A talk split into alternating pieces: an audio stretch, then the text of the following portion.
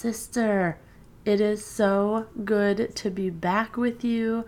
I've got my cup of coffee. I am settled in for the day. It is actually freezing cold where my family lives, so we are inside for the day, not going anywhere. But that gives me time to come and have a little coffee chat with you today. I am so excited. This is a difficult topic today, but I'm excited to jump in because I think that you will find freedom. I think that if you do some of the things that I mentioned today, if you get out your journal, write through some of your answers to my questions, I think you might have breakthrough and freedom. And ah, I am praying for you as you listen to this.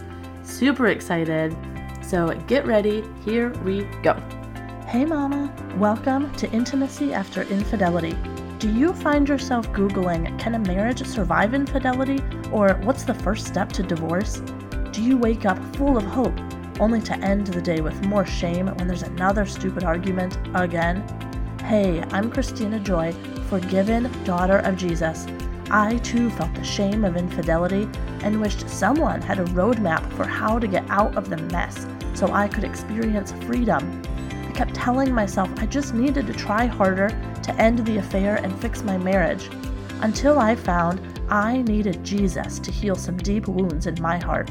Through prayer, lots of research, and developing new healthy habits, I was able to find healing to shed my shame once and for all. Now I'm excited to share everything I've learned with you. So find your safe space and pop in that earbud. Let's rebuild your life and marriage better than it's ever been. Friend, would you agree with me that in this situation we find ourselves, it's really easy to feel alone and isolated? Like nobody understands, but I can't really talk to anybody about it either. It's hard. It's it's a tricky situation. But I just have to give a shout out to my sisters that are showing up specifically in South Africa and Namibia, in Croatia, Jamaica, Great Britain, Canada. Ladies, I see you and I want you to know you are not alone. We are creating community from around the world, whether a Facebook group or through Instagram messages, here on the podcast. We are creating a group to say, I'm not the only one who has struggled, and I won't be the only one who has struggled in the future. There is community, and even though affairs and infidelity, it's a, a difficult conversation to have, we can create safe spaces to talk together. So thank you for being here, because yeah, this is kind of a one-sided conversation, but it only works because I know that you are there listening and tuning in. But that also reminds me, if you are looking for ways to plug in, if you're looking for ways to connect with me, please feel free to send me a message. I'm on Instagram, I'm on Facebook, but I show up most in our Facebook community.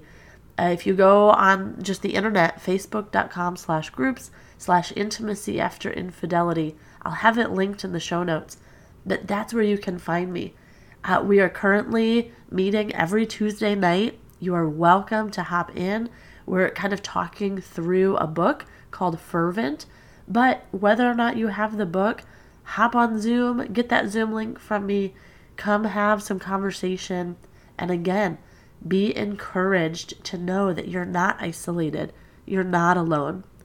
I want to offer an opportunity for people to come together and for all of us to just receive confidential, but kind and just compassionate conversation and friendship.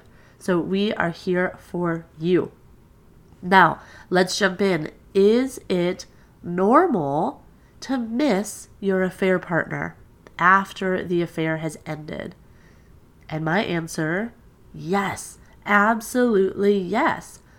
But then it begs the question, okay, so how do I deal with these feelings after the situation? Is it really okay for me to miss my affair partner? And then what do I do with those feelings? Now, I just want to encourage you, missing this person can be a really private experience. No one probably knew about your situation. Maybe a couple of people. But what are you supposed to do now that you're feeling so alone? How do you hold that grief? And you may not have the support for all these emotions that are coming with the end of this relationship. Again, maybe one or two of your close friends knew, but that doesn't mean that they supported the situation or that they know how to support you now. And of course, your spouse, your spouse isn't there to necessarily give you comfort about this particular situation. And to be honest, if you told your spouse that you are missing this situation or this person, uh, that would probably hurt your spouse very much. They would probably be, you know, disgruntled about how you're feeling now. And honestly, your husband might just be impatient for you to just move on. Why are we still talking about this? Why do you still have feelings? Just move on. We want to get past this. So this sort of situation actually has a name, and it's called disenfranchised grief. What that means is this is a situation that society doesn't acknowledge as legitimate grief. You know, people will tell you, just snap out of it. You shouldn't feel this way about this situation. So people don't see it as legitimate. And one a picture that I heard that has always stuck with me, it would have been easier if someone had died because at least they would have brought me a casserole and given me a hug. But in this situation, nobody's bringing me a casserole. Nobody really wants to sit with me in my my tears and my anger and all of the emotions that we'll talk about. Nobody knows how to sit with me in that or how to hold my story. And so I'm here today. I want you to know that I honor you and I respect your feelings, whatever they are. So I want you to know this is a safe place to work through that. So I have kind of three different situations or three different thoughts that I want to talk through today, uh, depending on where you are in your journey of this relationship ending. So the first situation, if your affair has just ended, I would say specifically like within six weeks, you know, could could even be up to six months, but a very short time ago, this relationship just ended. You are probably feeling all sorts of intense pain and sadness and resentment, maybe even jealousy or fear. Please allow yourself to feel those feelings. You have to carve out time and space where you can cry and get loud and messy with all of these feelings. Now, it's probably going to be excruciating and extremely painful. And there might be times where you wish you could just crawl out of your own skin. But please feel everything. And I would ask, do you have any physical practices to help you feel those things? Let yourself walk through it without distraction or numbing. And what I mean by that is I remember times where I would get in the shower and that's where I would just let myself cry and cry and cry. And I would journal also while I was crying, but journaling helped me to get those feelings out. And also exercise. It was something physical where I could move my body as I was working through this. Now, I don't want you to find just a distraction. Like, oh, I'm just going to turn on the T V, or, oh, I'm just going to play a game on my phone, or, oh, I'll just have another activity to pu- put into my calendar so that I stay busy. All of those things, you know, they're not bad, but if they are distracting you from the authentic healing that you need, well, then it becomes a negative instead of a positive. So give yourself permission to fall apart, even just for a couple minutes. It will be worth it. I promise there is beauty in the mess right now. And if you need help with this, please reach out to me. This is exactly what I'm here for, to walk through the junk that you feel like you're sitting in.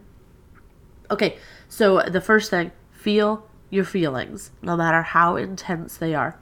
Second thing is that some people will ask, well, what do these feelings mean? Or what do they mean that I should do? You know, sometimes the end of a chapter is just really, really sad and painful and intense. And as people, we're learning how to deal with this emotional pain. And to be honest, it's sometimes really uncomfortable. And most of us don't know how to sit in an uncomfortable situation. You know, we fidget, we want to get up and move, but sometimes we just have to sit where it's uncomfortable. Now, sometimes people think that our feelings have meaning if we just analyze it enough and decode it correctly. But I want to teach you something today, and that is that meaning comes from your thoughts, not your feelings. Your thoughts actually generate your feelings. Feelings are just a, a physical sense that we can summarize in one word about what we just thought. So your circumstance does not cause a feeling, but it's what you think about the situation that causes your feelings. So the question I want to ask you is, what is the story you're telling yourself about this situation? Are you telling yourself, I'll never find love again? Are you telling yourself that you're just so unlovable? Are you telling yourself that your marriage will just be lifeless forever? But let me ask, what if you believed that the ending of the affair, it was really sad, but your marriage could become even better than that? What if you thought that you experienced a unique love or lust with your affair partner, and now that you know that that sort of love is possible, what if you believed you could experience that again in your marriage? Well, maybe then you would feel courage to move forward in addition to feeling gutted by what just happened. So ask yourself, what do you believe to be true when you are feeling those intense emotions? And what are you thinking about yourself or your affair partner? Or what, what do you think about the affair? What do you think about yourself in relation to the affair? What do you believe about the whole thing? What's your story?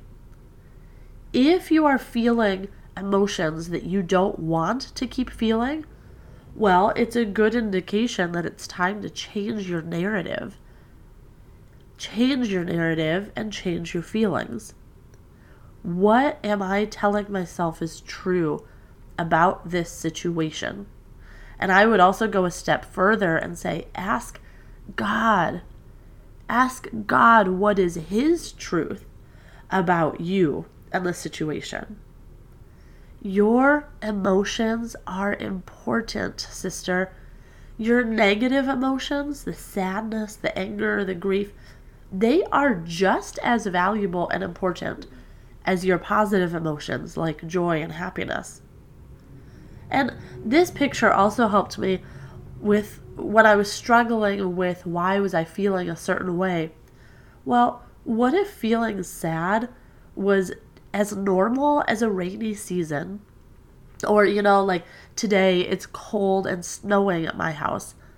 Even though I don't love the snow and the bitter cold weather, if I accept it, I know that it's going to happen today and tomorrow will be different. Well, what if that was the same with your negative emotions? well, they're going to happen to today and tomorrow they'll be different. So we see that we can ride it out and then it passes. Seasons change and your feelings change. We also have emotional weather systems. So recognize your feelings for what they are and accept it for a season. Let the emotional storm run its course. It's going to be okay. The sun will come out again. I promise. And again, if you need help with uncovering your story or you need encouragement to ride out the storm, again, that's what I'm here for. Please reach out to me so that I can encourage you and just sit with you while you're walking through this. Okay, this third scenario I want to talk about is that sometimes people end their affair because they're stressed out, they feel guilty, uh, they got caught, or they just feel morally like it's it's the right thing to do, so I have to do this. Well, ending the affair seems like just the quickest way to solve the problem. And so people end the affair because they want to do the right thing. You know, maybe they want to stop being selfish. But later, they find themselves still longing for their affair partner. They are still wondering what would have happened if they hadn't ended things. Well, because the person is no longer actively lying or cheating, you know, they, they feel better. Part of themselves feel bad, feels better, like they made the right choice. But sometimes we start to question The, the decisions. Should I really have left? Should I really have stayed in my marriage and recommitted to that? You know, we start to question these core decisions that we've made. So then you can imagine all the emotional confusion starts. I feel bad. I feel sad. I feel confused. You know, I did the right thing, but why don't I feel good about that? So the resolution, ending the affair, it still doesn't feel like much of a solution to the situation. Now, it is good to resolve a complicated situation, and it is good to put this ethical dilemma to rest. So hear me, ending the affair was the first right step. Okay, but why aren't my emotions catching up to this? Well, making a decision about something that's complex under pressure, it might not lead to the perfect outcome. If you end the affair without giving yourself permission to be honest with yourself and without giving yourself time to figure out what you really want, well, you might have made a decision based on what you should do, but should never feels good. So how do I know if my sadness is coming back from number two, like it, it's just a natural response? Or how do I know if I need to go back and reevaluate my choices? Well, first, ask yourself, why did you choose to end the affair? And I want you to get a piece of paper and a pencil and list all of those reasons out. Why did you choose to end the affair? If you don't know what those reasons were, well, think about it right now. And if you can't come up with many reasons, or you know, if it's not clear, or the reasons aren't robust, or if you don't like any of those reasons, then it might be time to go back and revisit your decision. What was your decision to cut things off and to make this change? Many people are afraid of what would happen in their life if they didn't end it. People, you know, are afraid that they would ultimately end up in divorce, or they would lose their family, or, you know, as mothers, we would be afraid that we might not live in the same home as our children, or what if there's financial changes, or what if I would never find true love again? We have a lot of fears around this, but it's possible to examine your concerns or to analyze your thoughts without acting on them.